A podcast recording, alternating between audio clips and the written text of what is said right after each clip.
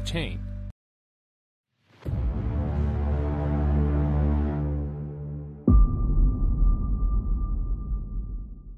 سلام خوش اومدید به قسمت 62 میهم پادکست من علیرضا جعفری قراره تو این قسمت درباره کسی باهاتون صحبت کنم که عده اون رو همرده پابلو اسکوبار، آل کاپون یا حتی الچاپو می‌دونن و گروهی دیگه اون رو به چشم یه جنگجو برای دستیابی بشر به آزادی بیشتر می‌بینن. این قسمت درباره راس اولبریکت خالق اولین سایت فروش آنلاین مواد مخدر و هر چیزی که تو مخیله انسان میگنجه گپ می‌زنیم.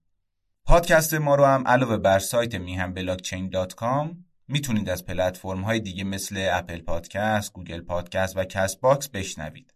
اونجا بهمون rate بدید، برامون کامنت بذارید که بتونیم از نظراتتون برای بهتر شدن کارامون استفاده کنیم. قبل هرچی از اونجایی که داستان زندگی راس اولبریک پر از شخصیت و اسمه تا جایی که ممکن بوده اسما رو نیاوردیم و به گفتن نقشا بسنده کردیم. اما قراره درباره چه چیزایی صحبت کنیم؟ اول از همه عقایدش رو میگیم چون مکتب فکری که بهش گرایش پیدا می‌کنه خیلی تو انتخاباش تاثیر داره. بعد یه نگاه مختصر به اونچه که تو دوران کودکی و جوونیش گذشته میندازیم با درس و دانشگاهش آشنا میشیم. درباره سیلک رود و چی شد که این سایت رو راه انداخت و دستگیریش حرف می‌زنیم تو ادامه هم نظرش راجع به کریپتو و هرچی که بین اون و این فضا وجود داره رو میگیم بریم سراغ زندگی نامه راس اولبریکت کینگ پین، مسترمایند و خالق سایت جاده ابریشم.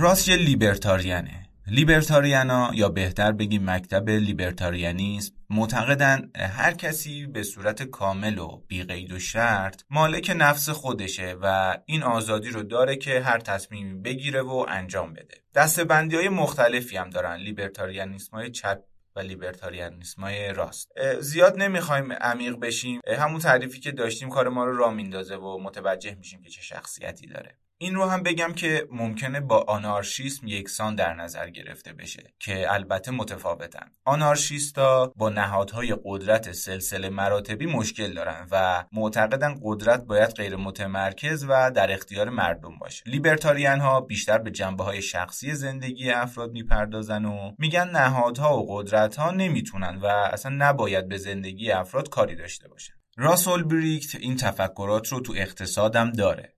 از نظر اقتصادی به مکتب اتریش گرایش داره و تحت تاثیر تفکرات و فلسفه سیاسی اقتصاددان برجسته‌ای به نام لودویگ فون میزسه. از سخنرانی ها و تفکرات رونالد ارنست پاول یکی از نماینده های لیبرتاریان مجلس دفاع می‌کرده و با شرکت تو همایش ها و مناظره ها تفکرات آگوریسمی رو ترویج می‌داده. حالا آگوریسم چیه؟ آگوریسم مکتب فکریه که میگه تمام مبادلات و مراودات اقتصادی افراد یه جامعه باید داوطلبانه و دل بخواه باشه. این مکتب به دنبال رسیدن و ایجاد counter economics ه یا ضد اقتصاد. ضد اینجا به معنی یه سازوکار سریع و بدون ساختاره. اگه به لوگوی آگوریسم هم نگاه بندازیم یه A به توان سه رسیده است. این سه تا A نماینده آگورا آنارشی و اکشنند آگورا یه محل خیلی باز و بزرگ تو یونان باستان برای تبادل بوده. آنارشی هم که در موردش صحبت کردیم نشون دهنده آزادی و تفکرات آنارشیستیه. اکشن هم بیان کننده اقدام سریع برای رسیدن به هدف. یعنی میگه که اون کاری که باید انجام بده حالا افراد یا هر گروهی که به هدفش برسه سریع باید انجام بشه. یعنی بدون هیچ مانعی باید اون کار پیش بره. خب این توضیحات رو دادیم که کامل متوجه شیم با چه آدمی سر و کار داریم. خلاصش میشه که هر کی هر کاری که بخواد می‌تونه انجام بده هر چیزی می‌تونه خرید و فروش کنه و این کار کلا به نفع جامعه و اقتصاد.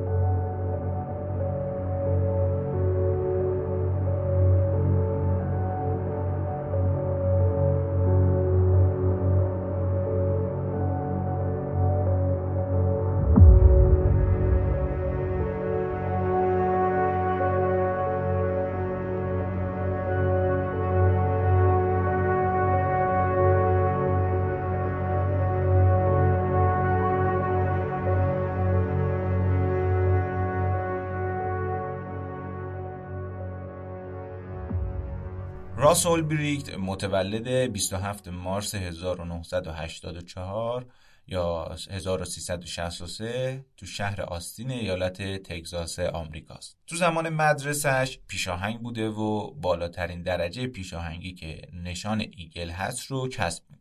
بعدها برادر ناتنیش میگه که اون زمانا که راست بچه بود خیلی موجه و خوب به نظر می رسید با چیزی مشکل نداشت سرش تو کار خودش بود. خلاصه شیطنت خاصی ازش نمی‌دیدیم. همه چی عادی بود و از این صحبت ها با پدر و مادرش هم که مصاحبه کردن اونا گفتن که راست علاوه بر این که یه بچه عادی به نظر می رسید بعضی جاها بزرگتر از سنش هم رفتار می کرده تو هر موقعیتی که قرار می گرفت انگار خودش می‌دونست باید چی کار کنه چی خطر داره چی خوبه چی بده چه کاری مناسبه. راست بزرگتر میشه و بعد از دبیرستان تو سال 2006 از دانشگاه دالاس تگزاس تو رشته فیزیک و تو مقطع لیسانس فارغ التحصیل میشه و برای ارشد میره دانشگاه پنسیلوانیا. اونجا مهندسی متالوژی و کریستالوگرافی می‌خونه. کریستالوگرافی به آرایش اتم‌ها و ساختارشون مربوط میشه. سال 2009 که درسش تموم میشه می‌خواد شروع به کار کنه. برمیگرده شهرشون رو تلاش می‌کنه یه سری کارا انجام بده. مثلا ترید کردن رو انتخاب می‌کنه. اما انتخاب خوبی نبوده براشون. همزمان بوده با بحران مالی 2008 و 2009 تو ترید کردن با بیت کوین آشنا میشه. می‌بینه که یه پولی وجود داره که ارزشش فقط و فقط به عرضه و تقاضا بستگی داره. به هیچ نهادی وابسته نیست و با تفکرات لیبرتاریانی هم که خودش داشته همخونی داره. میره تو لینکدینش می‌نویسه می‌خوام از تئوری های اقتصادی برای جلوگیری از خشونت و اجبار در بین مردم استفاده کنم. یه عادتی که راس داشت این بود که اتفاقایی که براش میافتاده یا چیزایی که تو ذهنش میگذشته رو توی بلاگی notepad ی جایی بنویسه و نگه داره. بعد از این اتفاق یعنی آشناییش با بیت کوین می نویسه که خوب میشه. اگه یه سایتی وجود داشته باشه که مردم آزادانه هرچی که می‌خوان رو بخرن و بفروشن. باید یه همچین سایتی راه بندازم ولی فعلا هیچی از کد نوشتن و کامپیوتر و business plan بلد نیستم بعد از یه مدتی که می‌بینه از trade کردنم آبی براش گرم نمیشه میره سراغ ساختن بازی. ولی اونجا هم موفق نمیشه. شکستای پشت هم براش اصلا جالب نبوده و تو فشار قرارش میده. یه روز که تو خونش نشسته بوده همسایش میاد و بهش پیشنهاد همکاری میده. منظورمون از خونه یه اتاق تو زیر زمینه یه خونه است که براش هزینه زیادی هم نمی‌داده. بیشتر وقتش رو اونجا میگذرونده کتاب میخونده و با لپتاپش کار می‌کرده. کل چیزی هم که داشته یه تخت و یه میز و چند تا کیسه بوده که به عنوان کمد ازشون استفاده می‌کرده. سریال هم می‌دیده. مثلا یکی از سریال های مورد علاقهش بریکینگ بد بوده و خیلی براش این موضوع جالب بوده که یه معلم شیمی چطوری می‌تونه از یک زندگی معلموار برسه به اونجایی که والتر وایت می‌رسه. حالا برگردیم سراغ پیشنهادی که همسایش بهش میده. همسایه میگه آقا من یه ایده دارم برای فروش آنلاین کتاب. فهمیدم که تو هم کار نداری ولی یه چیزایی از کامپیوتر سر در میاری. بیا با من کار کن با هم کار می‌کنی راست هم که می‌بینه فعلا کاری نداره و چاره ای هم نیست و زیاد نباید بد باشه این پیشنهاد قبول می‌کنه خودش مجبور میشه یه سری چیزا مثل انبارگردانی، نوشتن کدای ساده و خلاصه هر چی که مربوط به گردوندن یه سایت میشه رو یاد بگیره. از اونجایی که با دانشگاه هم هنوز در ارتباط بوده، چند تا دانشجو میاره به صورت داوطلبانه برای اینکه ازشون کمک بگیره. یعنی کار کردن با افراد دیگر رو هم تجربه می‌کنه. با انجام این کار و تفکری که تو ذهنش داشته روز به روز به اون هدفی که تو ذهنش پرورش می‌داده نزدیک میشه. و راس اولبریک تو فوریه 2011 سیلک رود اولین سایت خرید و فروش ناشناس و آنلاین مواد مخدر رو راه اندازی می‌کنه.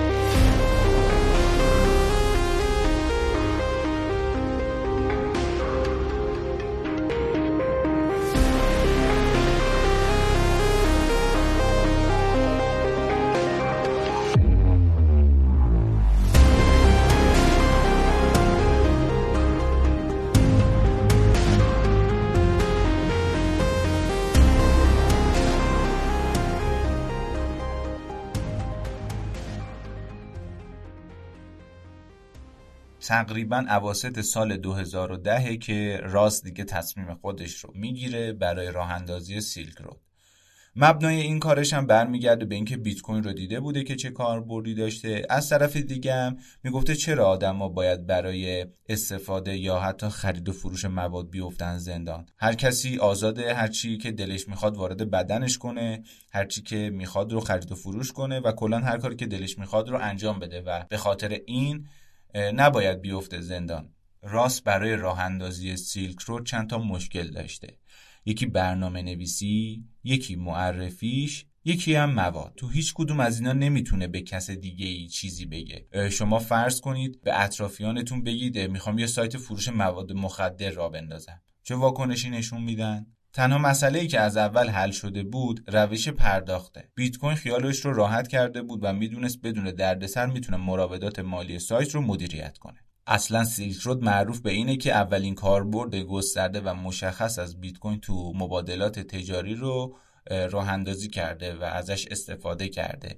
و خب به این واسطه خیلی هم با بیت کوین آشنا شدن. مشکل برنامه نویسی که خب طبیعتا امنیت سایت رو هم تحت تاثیر قرار می‌داده. یکی از اساسی ترین و چالشی ترین معضلاتی بوده که همیشه راست باهاش سر و کار داشته. بعدها که سایت رونق می‌گیره خیلی ها میومدن تهدید می‌کردن که اگه باج ندی اگه فلان مقدار پول رو ندی کدای سایتت رو افشا می‌کنیم. البته اولش پول می‌داده ولی آخر از خجالتشون در میومده. یعنی حالا دستور قتلشون رو می‌داده یا یه سریا رو اجیر می‌کرده که برن گوشمالیشون بدن و از این کارا. سایتی که راس اولبریک می‌خواست راه بندازه تو لایه متداول وب جا نداشت. یعنی چی؟ وب سه تا لایه داره. وب سطحی همون چیزیه که خب هممون هر روز باهاش سر و کار داریم. سایت های خبری سایت های قیمتی و کارهای متداول روزانه رو باهاش انجام میدیم. لایه بعدی وب عمیق یا deep web ه که اصولا توسط موتورهای جستجو index نمیشن و قابل دسترسی نیستن. لایه آخرم dark web ه که با یه سری روش های خاص میشه بهش رسید و معمولا هم غیر قانونی راس شروع می‌کنه به search کردن که به Tor می‌رسه. Tor یا The Onion Router مرورگریه که کاربرا رو به صورت ناشناس به سایت مورد نظرشون میرسونه. سایت ها هم می‌تونن بدون اینکه مشخص بشن مبدعشون کجاست با رمزگذاری ساخته بشن. اصطلاحا به این کار مسیریابی پیازی میگن. یعنی راهی که کاربر طی می‌کنه تا به یه سایت مشخص برسه مثل پیاز لایه لایه است. یه مثال ملموستر اینه که شما میشینید پشت سیستم می‌خواید وارد یه سایتی بشید که فیلتره. تور ارتباط شما رو به چندین ارتباط تقسیم می‌کنه به سرورهای دیگه می‌بره و اون کامپیوترها به سایت مقصد وصل میشن. اینجوری میشه که ارتباط شما ناشناس میمونه. بعد از اینکه راس اولبریکت search می‌کنه و می‌رسه به Tor شروع می‌کنه دست و پا شکسته کد نویسی رو یاد بگیره. بعد از اینکه نمونه اولیه سایت رو میاره بالا نوبت می‌رسه به مشکل دوم. قطعا نمی‌تونسته تبلیغات بنری بره یا تراکت پخش کنه. چیکار کرد؟ رفت تو چند تا forum که مربوط به مواد مخدر و بیت کوین بود کامنت گذاشت که آره یه همچین سایتی هست. هم میشه ناشناس مواد خرید هم میشه با بیت کوین پولش رو داد دیگه. نور علا نوره. سایت اومده بالا. یه سری کاربرم هستن که از این سایت اطلاع پیدا کردن. حالا وقت خرید و فروشه. مواد رو باید چی کار کنه؟ احتمالا فروشنده ای نمیاد این ریسکو کنه که به یه همچین سایتی که تا دیروز وجود نداشته اصلا سیستمش خیلی متفاوته اعتماد کنه و خودش رو به عنوان یه فروشنده معرفی کنه و جنس بفروشه. به خاطر همین خودش شروع می‌کنه به کاشت مجیک ماشروم و اونو توی سایت میفروشه. کم کم افراد مختلف میان و کاربرای سایت زیاد میشن. بعد از اینکه دیلرها یا توضیح کننده های مواد دیگه هم میان وسط خودش دیگه تو سایت مواد نمیفروشه و فقط کمیسیون می‌گیره. سایت بزرگتر میشه و روز به روز به بخشای مختلفش اضافه می‌کنن. دیگه فقط مواد مخدر نبوده. اسلحه اعضای بدن و موارد زیادی که تو حالت طبیعی ممنوع خلاف قانون بودن اونجا وجود داشته. راست به مرور زمان به یه سری از کاربرا که فعالیتشون رو زیر نظر داشته اعتماد می‌کنه و مسئولیت میده. اونا با همدیگه تصمیم می‌گیرن که یه اساسنامه برای سایت تنظیم کنن. تو این اساسنامه میگن که همه چی تو این سایت آزاده. به غیر از فیلم های پرن کودکان فروش مدارک شناسایی دزدیده شده و ابزاری که برای کلاهبرداری بشه ازشون استفاده کرد. تو ماه مارس 2013 ده هزار تا محصول تو سایت وجود داشت که حدود 70 درصدش مواد مخدر بوده. محصولات دیگه ای مثل کتاب و سیگار و جواهرات هم وجود داشته. اواخر سال 2011 راس اولبریک چیزی بین 10 تا 20 هزار دلار کمیسیون می‌گرفته. از 6 فوریه 2011 تا 23 ژوئن 2012 حدود 1 میلیون 230 هزار تراکنش به ارزش 9 میلیون و 519 هزار بیت کوین انجام میشه که کمیسیونش چیزی حدود 614 هزار و 305 بیت کوین میشه. طبیعتا همه این عدد برای خود راست نبوده و به بقیه کاربرایی که بهشون مسئولیت داده بوده هم کمیسیون تعلق می‌گرفته. گفتیم که به مرور زمان به افراد فعال سایت اعتماد می‌کنه. یکی از این آدما که با اسم مستعار Variety Jones یا VJ فعالیت می‌کرده یه جورایی میشه دست راست اولبریکت. تو سال 2012 به راس میگه که وقتش یه اسم مستعار برای خودت داشته باشی. از یه فیلم اسم Dread Pirate Roberts رو انتخاب می‌کنن. داستانش هم از این قراره که یه ماسکی بوده که هر کی اون رو می‌زده می‌شده DPR و مهم نبوده که شخص پشت سرش کیه. معاملات Silk Road هم به شکل جالبی انجام می‌شده. پول خریدار پیش سایت نگه داشته می شده تا وقتی که جنس به دستش برسه. بعد از اون پول به فروشنده انتقال داده میشه. حالا این وسط ممکنه که به خاطر نوسانات بیت کوین فروشنده دچار ضرر بشه. این مشکل رو خود DPR حل می‌کنه. یعنی اگه به خاطر نوسان قیمت بیت کوین فروشنده متضرر می شده خود راس اولبریکت ضرر رو پرداخت می‌کرده از موقعی که برای خودش اسم مستعار انتخاب می‌کنه تصمیم می‌گیره تفکراتش یعنی همون لیبرتاریانیسم رو ترویج بده. پستای فلسفی میذاشته سخنرانی های انگیزشی می‌کرده باشگاه کتابخوانی و تماشای فیلم راه مینداخته و از این جور کارا. کاربرای Silk Road م دیگه فقط مصرف کننده و فروشنده مواد مخدر نبودن. یه سریا می اومدن فقط صحبت و حرفای DPR رو بخونن. انگار منجیشون رو پیدا کرده بودن و یه جورایی شیفته حرفاش شده بودن. با این سیستم تو جوان 2013 تعداد کار برای سیلک رود به حدود یک میلیون نفر می‌رسه. ویجی هم پیش بینی کرده بود با این روند درآمد سالانه سیلک رود تو چند سال آینده به بیش از 100 میلیون دلار برسه. اما این دوران درخشان برای راس اولبریکت و سایت سیلک رود زیاد طول نکشید و تو اکتبر 2013 FBI با نمایش پیغامی روی صفحه اصلی خبر از بسته شدن سایت میده. راس اولبریکت با تمام آرزوهایی که تو سر داشت تو سن 29 سالگی به انتهای جاده ابریشم رسیده بود.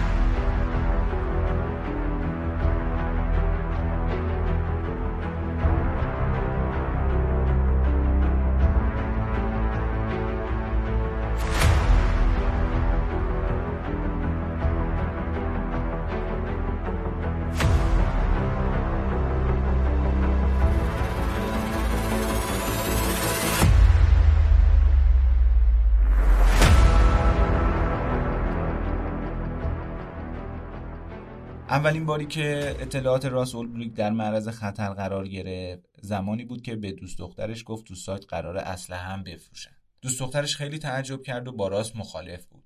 یه شب که رفته بود خونه دوستش و مواد زده بود از دهنش پرید و همه چی رو به دوستش گفت. یه بار که راست با اون دوسته دعوا شد فرد مورد نظرمون رفت و رو صفحه فیسبوک راست نوشت که شاید نخوای دوستات بدونن که مواد فروشی. البته راست سریع اون پیغام رو پاک کرد ولی خب بالاخره یه نفر دیگه هم که نباید می‌دونست فهمیده بود.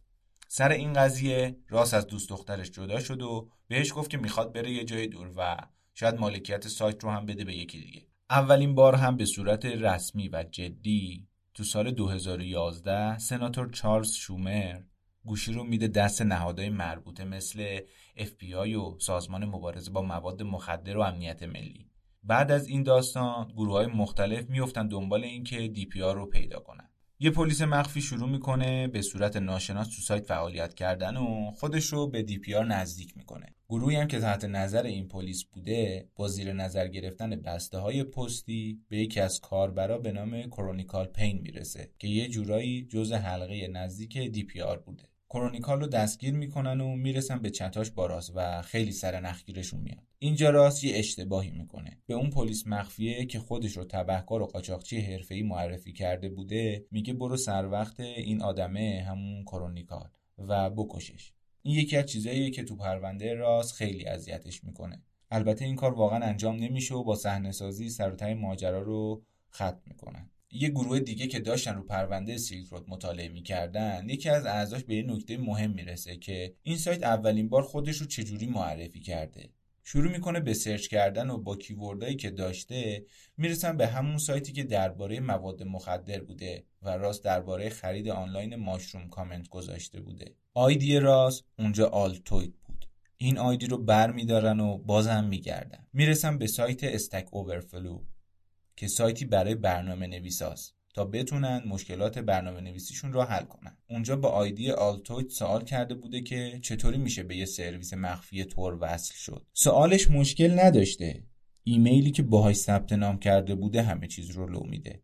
راس اولبریکت gmail.com همه این نیروها با تمام ظرفیت مشغول رصد کردن بودن و تیکه های پازل رو میذاشتن کنار هم دیگه یه تایمی چند تا از کاربرا به DPR میگن که یه مشکلی پیش اومده و تونستن IP سایت رو به دست بیارن. اما راس بهشون گوش نمیده. مامورا با مقایسه کردن IP DPR و راس می‌فهمن که اینا تقریبا توی زمان آنلاین می‌شدن و توی محدوده بودن. بعضی وقتا که راس می‌خواسته رو Silk Road کار کنه می‌رفته توی کافه نزدیک خونهشون و این همون جایی بوده که دقیقا DPR آنلاین می شده با در نظر گرفتن همه این موارد تصمیم می‌گیرن که راس رو دستگیر کنن. اما می‌دونستن کسی که داره یه همچین تشکیلاتی رو میچرخونه حواسش به همه چی هست. با یه دکمه همه چی رو میفرسته هوا. اولین کاری که باید بکنن اینه که لپتاپش رو ازش دور کنن. شاید تا اون موقع کسی فکر نمی‌کرد که گرداننده بزرگترین سایت خرید و فروش مواد مخدر رو توی کتابخونه دستگیر کنن. راس اولبریکت یا همون DPR تو تاریخ 2 اکتبر 2013 تو کتابخونه گلن پارک سان فرانسیسکو در حالی که داشت به همون مأموری که برای دستگیریش اومده بود پیام می‌داد دستگیر شد. وقتی که راس اولبریک دستگیر میشه نیروهای امنیتی 144 هزار بیت کوین که متعلق به اون بوده رو توقیف می‌کنن.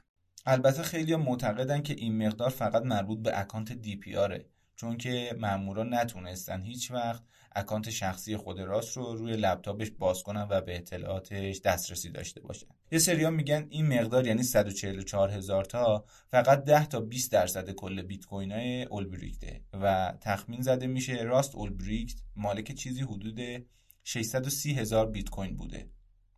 بعد از اعلام خبر دستگیریش هم قیمت بیت کوین از حدود 125 دلار به دور بر 85 دلار میریزه. منطقی هم هست. وقتی یه همچین سایت بزرگی که فقط از بیت کوین استفاده می‌کنه توسط امنیتی ترین سرویس ها بسته بشه حتما باعث نوسان شدید قیمت بیت کوین میشه. بعد از دستگیریش هیچکس باورش نمیشه که راس اولبریکتی که به کسی کاری نداشته و سرش همش تو لپتاپ بوده همون Dread Pirate Roberts ه که تا اون موقع گرداننده بزرگترین سایت خرید و فروش آنلاین مواد مخدر بوده و و تونسته دستور قتل چند نفر رو بده. البته هیچ وقت ثابت نشد که اون قتل واقعا اتفاق افتادن و کسی به قتل رسیده اما هیچ کدوم از اینا برای قاضی قانع کننده نبود و یکی از سنگین ترین حکمای تاریخ صادر میشه راس اولبریکت به جرم اداره تشکیلات مجرمانه، صدور دستور قتل، استفاده از مدارک جعلی، پولشویی و چند فقره دیگه به دو حبس ابد به علاوه چهل سال زندان بدون آزادی مشروط محکوم میشه.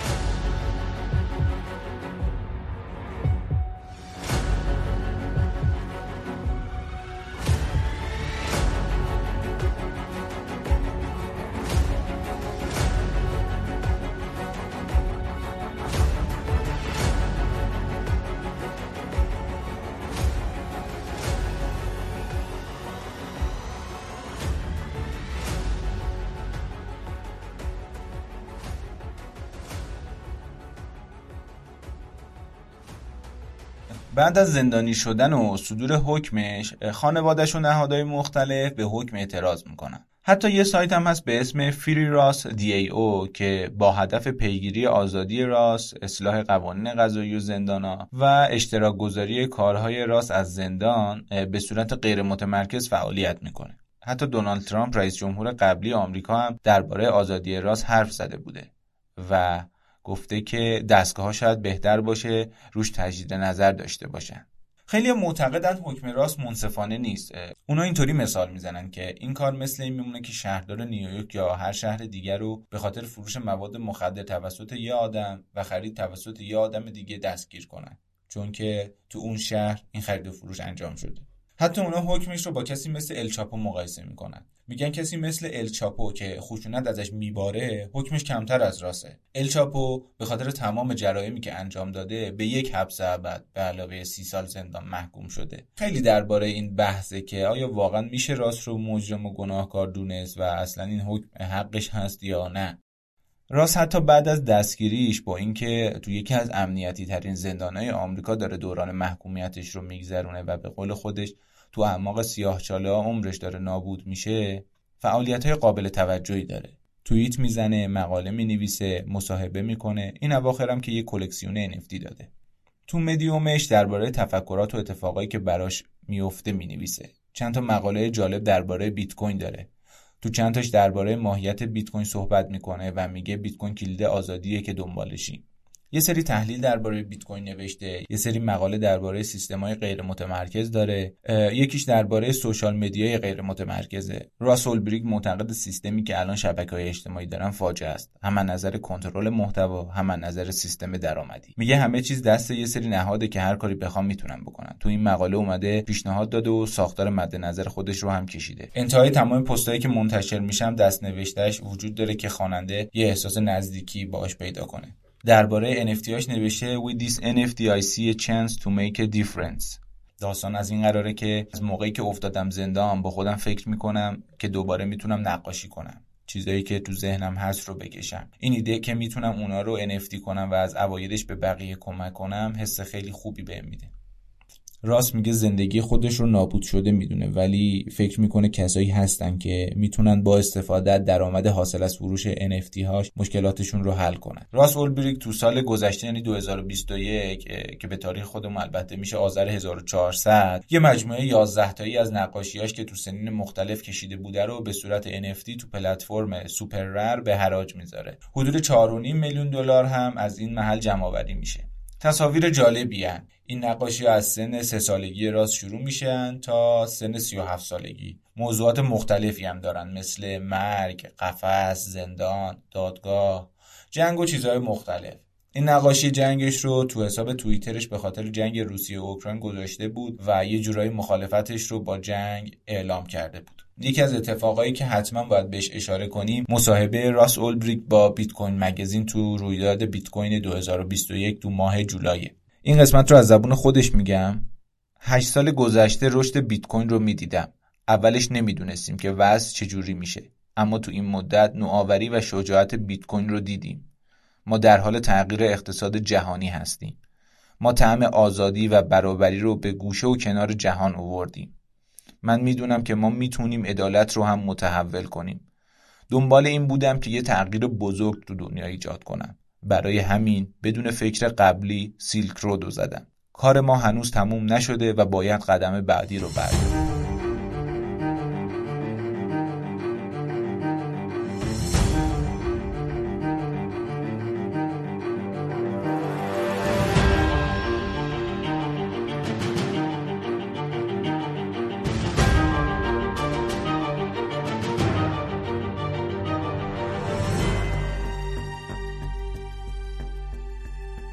یکی از چیزهایی که پرداختن به زندگی نامه راس اولبریک رو جذاب می‌کنه احتمالیه که برای ساتوشی بودنش وجود داره. یه سری با توجه به تفکرات و جملاتی که درباره بیت کوین گفته و میگه احتمال میدن که ساتوشی باشه. اینکه تو اون سالا یکی بیاد و به چنین سیستمی اعتماد کنه و در عین اینکه هیچی از کامپیوتر نمی‌دونسته اون رو به عنوان سیستم پرداخت و دریافت سایتش استفاده کنه ریسک بالایی داشته. همین الان خیلی از افراد برای کار با cryptocurrency دست و دلشون میلرزه و نگرانن نکنه پولشون از بین بره و اشتباه واریز کنن. تو فروما و بلاگای مختلف خیلی بین کاربرا بحث و گفتگو وجود داشته و داره که کی ساتوشی هست کی نیست. مثلا تو یکی از فرومای Bitcoin Talk تو سال 2017 یکی از کاربرا این سوال مطرح می‌کنه که آیا راس اولبریکت ساتوشی ناکاماتوه؟ تو این سوال اومده که خیلی عجیبه. دو ماه بعد از راه اندازی Silk Road ساتوشی توی ایمیل میگه داره روی یه پروژه جدید کار می‌کنه و می‌خواد به اون پروژه شیفت کنه. دو ماه بعدش Silk Road شکوفا میشه. ممکنه ساتوشی همون DPR یا برعکس DPR همون ساتوشی باشه؟ جدای از این بحثا و گمان زنی ها یه سری اومدن با دنبال کردن تراکنش ها و واریزا و برداشتا احتمال ساتوشی بودن راس اولبریک رو افزایش دادن. رون و شامیر دو محقق اسرائیلی که تو زمینه ریاضی و کامپیوتر فعالن از روی کنجکاوی تاریخچه تمام تراکنش های انجام شده توسط آدرس های متصل به بیت کوین های ضبط شده توسط اف بی آی رو ردیابی می‌کنن. تو 20 می 2013 یکی از حساب های تحت کنترل اولبریکت هزار تا بیت کوین از حسابی که تو 16 ژانویه 2009 ایجاد شده دریافت می‌کنه. این تاریخ تنها مربوط به یه هفته بعد از استخراج اولین بیت کوینه. این حساب تا سال 2011 بیش از 77600 تا بیت کوین از طریق ماینینگ جمع کرده بوده. چنین انتقالی هم تو تراکنش های سیلک رود بی سابقه و غیر معمول بوده و برای خرید مواد مخدر یه مقدار عجیب به نظر می‌رسه.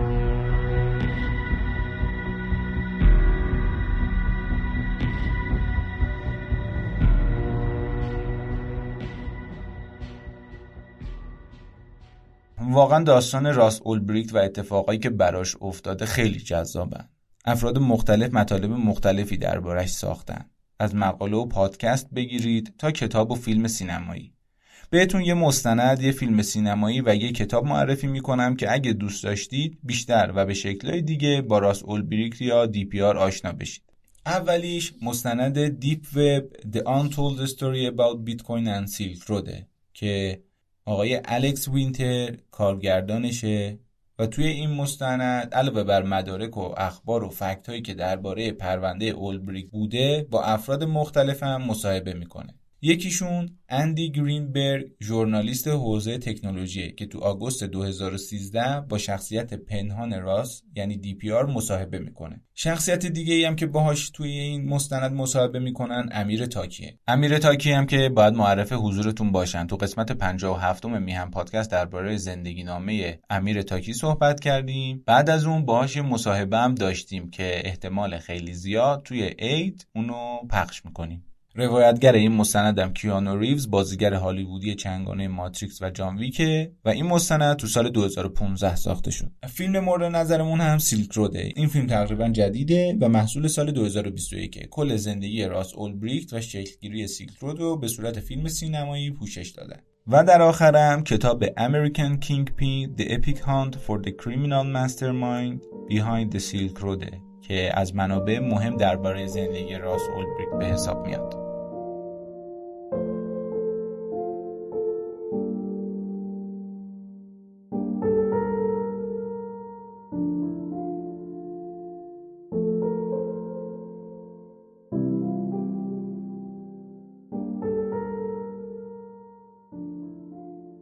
دومی میهن پادکست هم اینجا تموم شد. تو این قسمت زندگی نامه راس اولبریک مغز متفکر سایت Silk Road رو با هم مرور کردیم. ساعتها میشه راجع به این شخصیت حرف زد و مطلب گفت. سعی کردیم بیشتر به بخشایی که مربوط به دنیای کریپتو میشه اشاره کنیم. یه سری مباحث مثل dark web مسیریابی پیازی و موارد دیگه که در موردشون صحبت کردیم رو براش مقاله داریم. تو متن این پادکست توی سایت میذاریمشون حتما. اگه از پلتفرم های دیگه مثل Apple Podcast Google Podcast یا Castbox به ما گوش می‌دید جدا از اینکه اونجا برامون کامنت می‌ذارید به سایتم سر بزنید و نظرتون رو راجع به راس اولبریکت و اینکه آیا به نظر شما چنین محکومیتی حقش بوده یا نه بهمون به بگید. فعلا خدا نگهدار.